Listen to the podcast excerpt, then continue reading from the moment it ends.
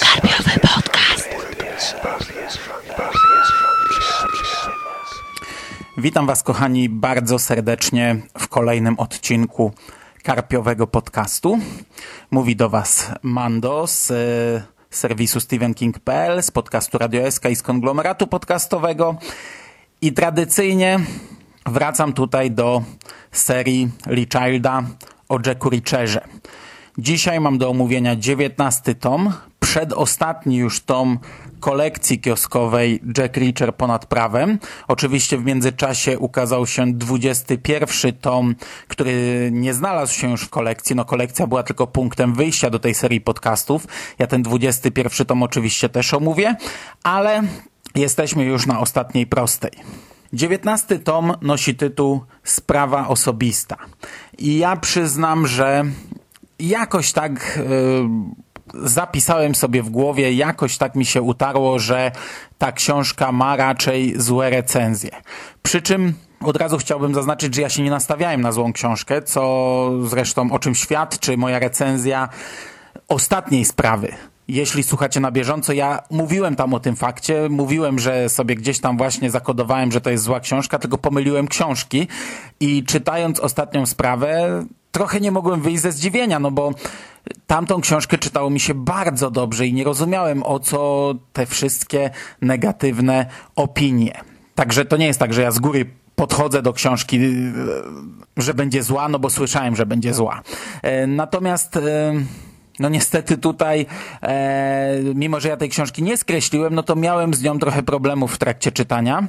I paradoksalnie, gdy już przeczytałem sprawę osobistą, no to zacząłem sobie googlować recenzje i okazało się, że one wcale takie negatywne nie są. One w sumie są całkiem pozytywne. Nie wiem, możliwe, że ja po prostu bazowałem na jakimś jednym forum e, dyskusyjnym, pewnie naszym, gdzie jakoś musiała mi wypłynąć negatywna opinia o tej książce.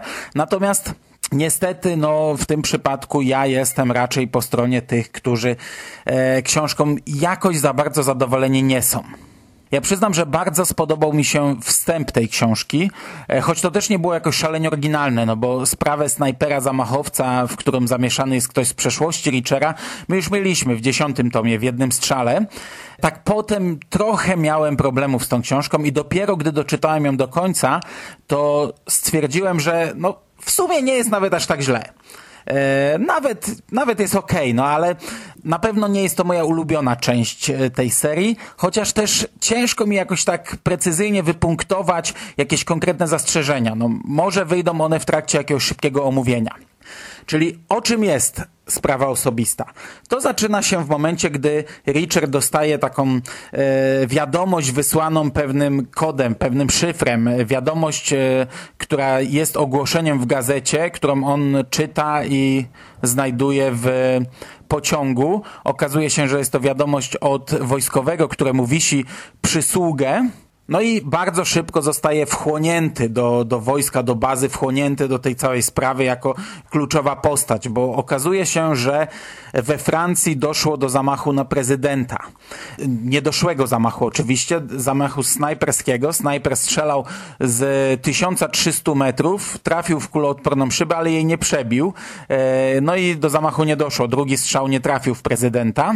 Natomiast Okazuje się, że na świecie jest bardzo niewielu strzelców, którzy potrafią oddać tak precyzyjny strzał z 1300 metrów.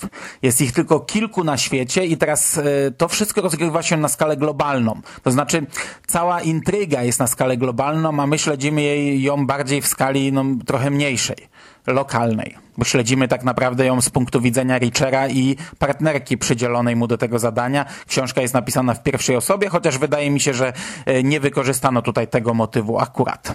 No i właśnie, na świecie jest tylko kilku podejrzanych i teraz wszystkie państwa trzęsą portkami, czy zamachowiec, niedoszły zamachowiec nie okaże się przypadkiem obywatelem ich kraju. Wiele wskazuje, że jest to faktycznie obywatel e, Stanów Zjednoczonych, człowiek, którego Jack Reacher wsadził do więzienia 15 lat temu, będąc jeszcze w wojsku, będąc jeszcze żandarmem.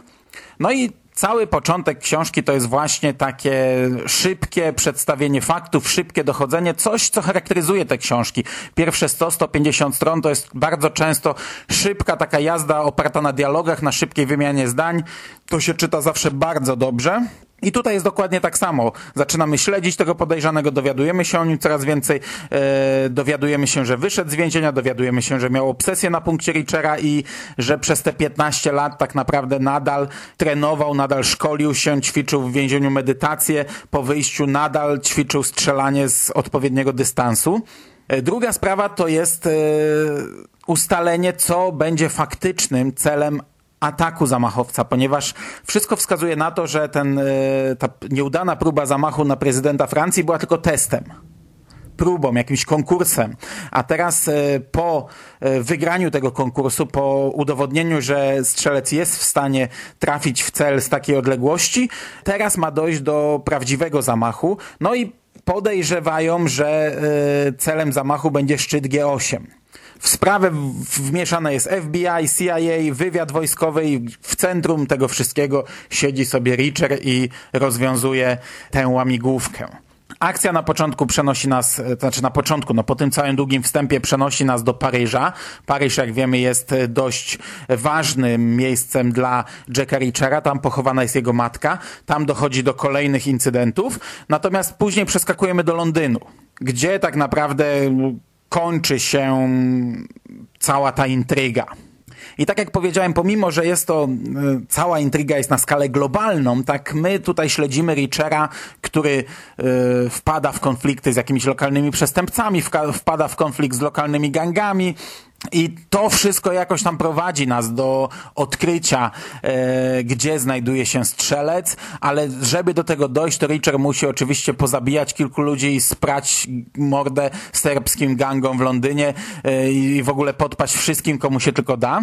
I to jest jedna rzecz, która trochę, trochę mi w tej książce, trochę mnie nudziła tak naprawdę, gdy dostaliśmy ten cały zarys globalnej intrygi, potem zeszliśmy do, do skali mikro i, i, to jest sprowadzone do kilku bijatyk tak naprawdę dość nudnych i czasami trochę zbyt rozciągniętych i przegadanych, e, to znaczy przedzielonych scenami zbyt rozciągniętymi i przegadanymi, bo same bijatyki no to są powiedzmy ok, ale do samych bijatyk ja też mam drobne zastrzeżenie, bo Kurczę, średnio mi się podoba przedstawienie Jacka Richera w tej książce.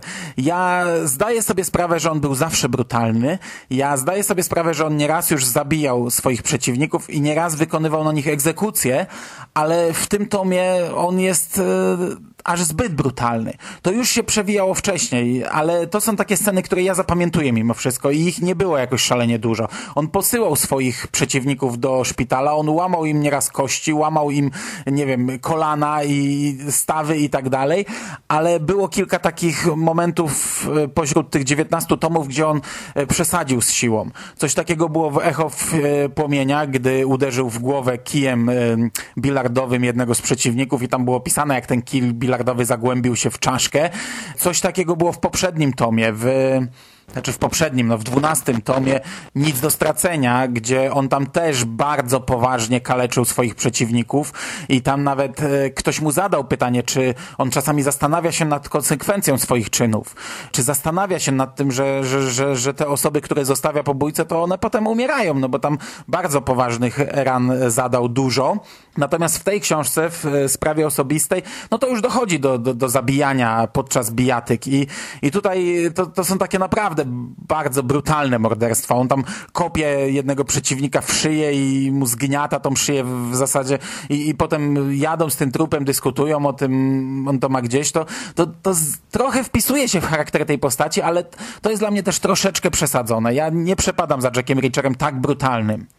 A, a to nie jest jedyna, to, to nie jest jedyne zabójstwo, jakiego on dopuści się w tej książce podczas bijatyki, bo tak naprawdę gdzieś tam w pewnym momencie wychodzi na jaw, że to ma być jego cel. On ma w pewnym sensie rozbić te gangi, on ma pozabijać e, głównych, główne szychy. On w zasadzie w tym celu został troszeczkę wynajęty do, do takiej właśnie brudnej roboty, którą potem się zatuszuje i, i tak naprawdę wymarze udział Richera w tych wszystkich akcjach.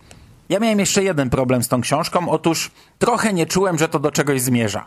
E, dostaliśmy bardzo mocny wstęp, a potem takie dreptanie w miejscu i nie wiadomo, co tak naprawdę ma się wydarzyć, do czego my tutaj drepczemy. E, w książkach z Jackiem Richardem gdzieś tam te tropy jednak się pojawiały i te tropy sprawiały, że ja je łączyłem w całość. W tych pierwszych tomach to nawet narzekałem na to, że w połowie książki w zasadzie odkrywamy już większość kart, a, a autor nam, nam dalej na, nas prowadzi przez tę historię, tak jakbyśmy nie wiedzieli o co chodzi i podsyła nam kolejne drobne tropki, które my już tak naprawdę rozwiązaliśmy.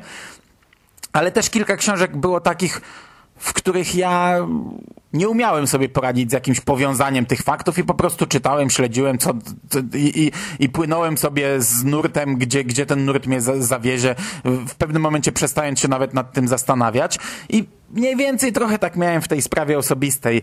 Tutaj tak naprawdę ostatnie karty zostają odsłonięte w ostatnim rozdziale książki.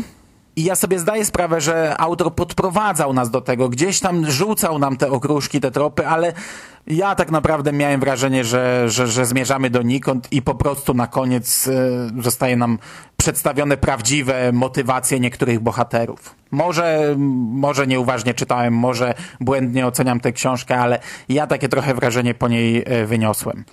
I tak jak powiedziałem, ten ostatni rozdział, ta końcówka, te ostatnie kilka rozdziałów zatarły trochę z, z, takie złe wrażenie, które miałem gdzieś tam w środku. Myślę, że tę książkę ja i tak będę wspominał, bo pomimo tego, że ten początek nie jest oryginalny, to jest charakterystyczny i, i gdy będę za jakiś czas myślał o tej książce, to, to chociaż te kilka elementów będzie mi się nasuwać, ale mam wrażenie, że ja za kilka miesięcy mogę zapomnieć o co chodziło w tej wielkiej intrydze, w tej wielkiej sprawie, w którą z, z, zamieszane były głowy największych państw świata. Okej. Okay. Na sam koniec, bo nie chcę przedłużać za mocno, w, e, chciałbym wspomnieć, że przesłuchałem tę książkę w formie audiobooka. O wszystkich audiobookach, jakie słuchałem mm, e, z tego cyklu, mówiłem tutaj kilka zdań. O każdym e, lektorze, który interpretował serię Childa, o Jacku Richerze, mówiłem kilka zdań. Były to gorsze i lepsze głosy, były bardzo złe, były, były bardzo dobre. W tym przypadku mamy nowy głos, jest to Tomasz Sobczyk. I on czyta bardzo poprawnie, czyta bardzo dobrze. Ja nie miałem problemów żadnych z e, taką formą e, książki. Natomiast ja byłem przekonany, że ja pierwszy raz słyszę ten głos. I dopiero teraz, pięć minut temu, sprawdziłem, co takiego czytał Tomasz Sobczyk i on czyta serię zwiadowców, którą ja omawiam w ramach konglomeratu, ale z racji tego, że są to no, zupełnie inne książki, zupełnie inna literatura, to ja nie połączyłem jakoś w głowie tych faktów.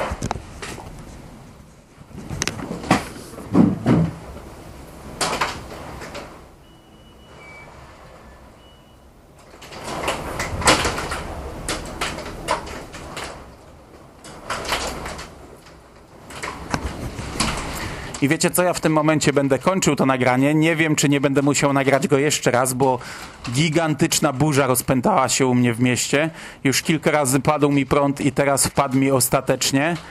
Mam wrażenie, że nie wiem, grad wali w okna. To, co się dzieje za szybą, to ja się boję podejść do okna. Teraz siedzę w ciemności i, i obawiam się, czy za chwilę mi nie wywali tutaj jakiegoś okna, także Także dzisiaj i tak powiedziałem wszystko na szczęście. Mam nadzieję, że w tle nie słychać tych, tych, tych tego.